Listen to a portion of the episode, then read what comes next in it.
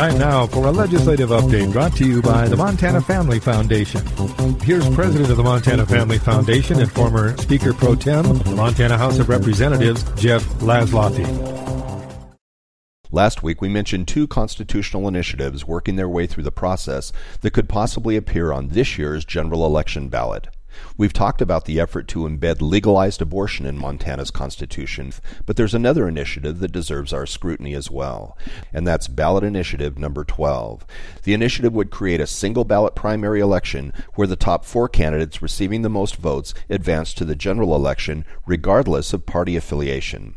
As we've said before, this is an amendment written by liberals for liberals. Those in favor of the amendment are fond of saying it will result in more inclusivity and better representation.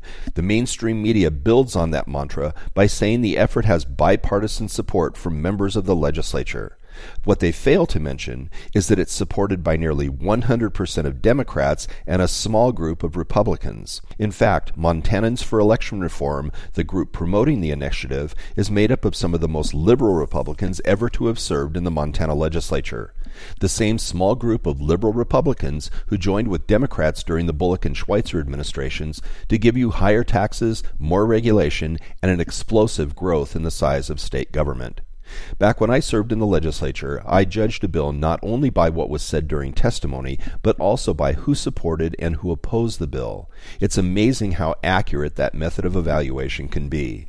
As Montana becomes increasingly more conservative, liberals are becoming more desperate, and this initiative is just one example.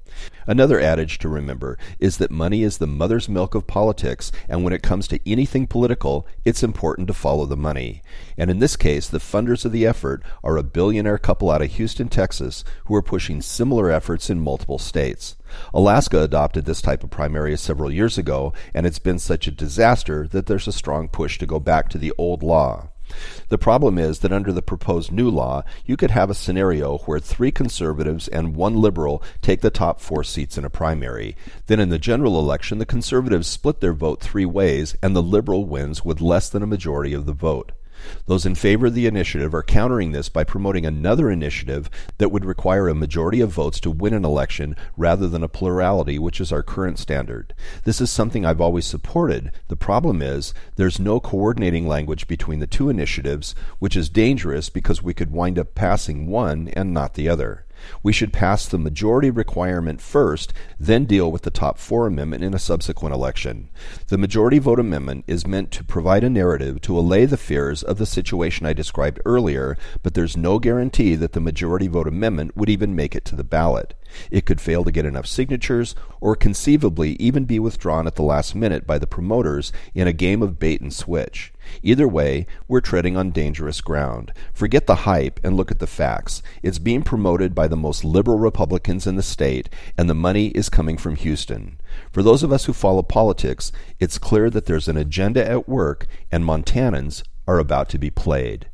For the Montana Family Foundation, this is Jeff Laszloffy reminding you that this government is your government, and your input does make a difference.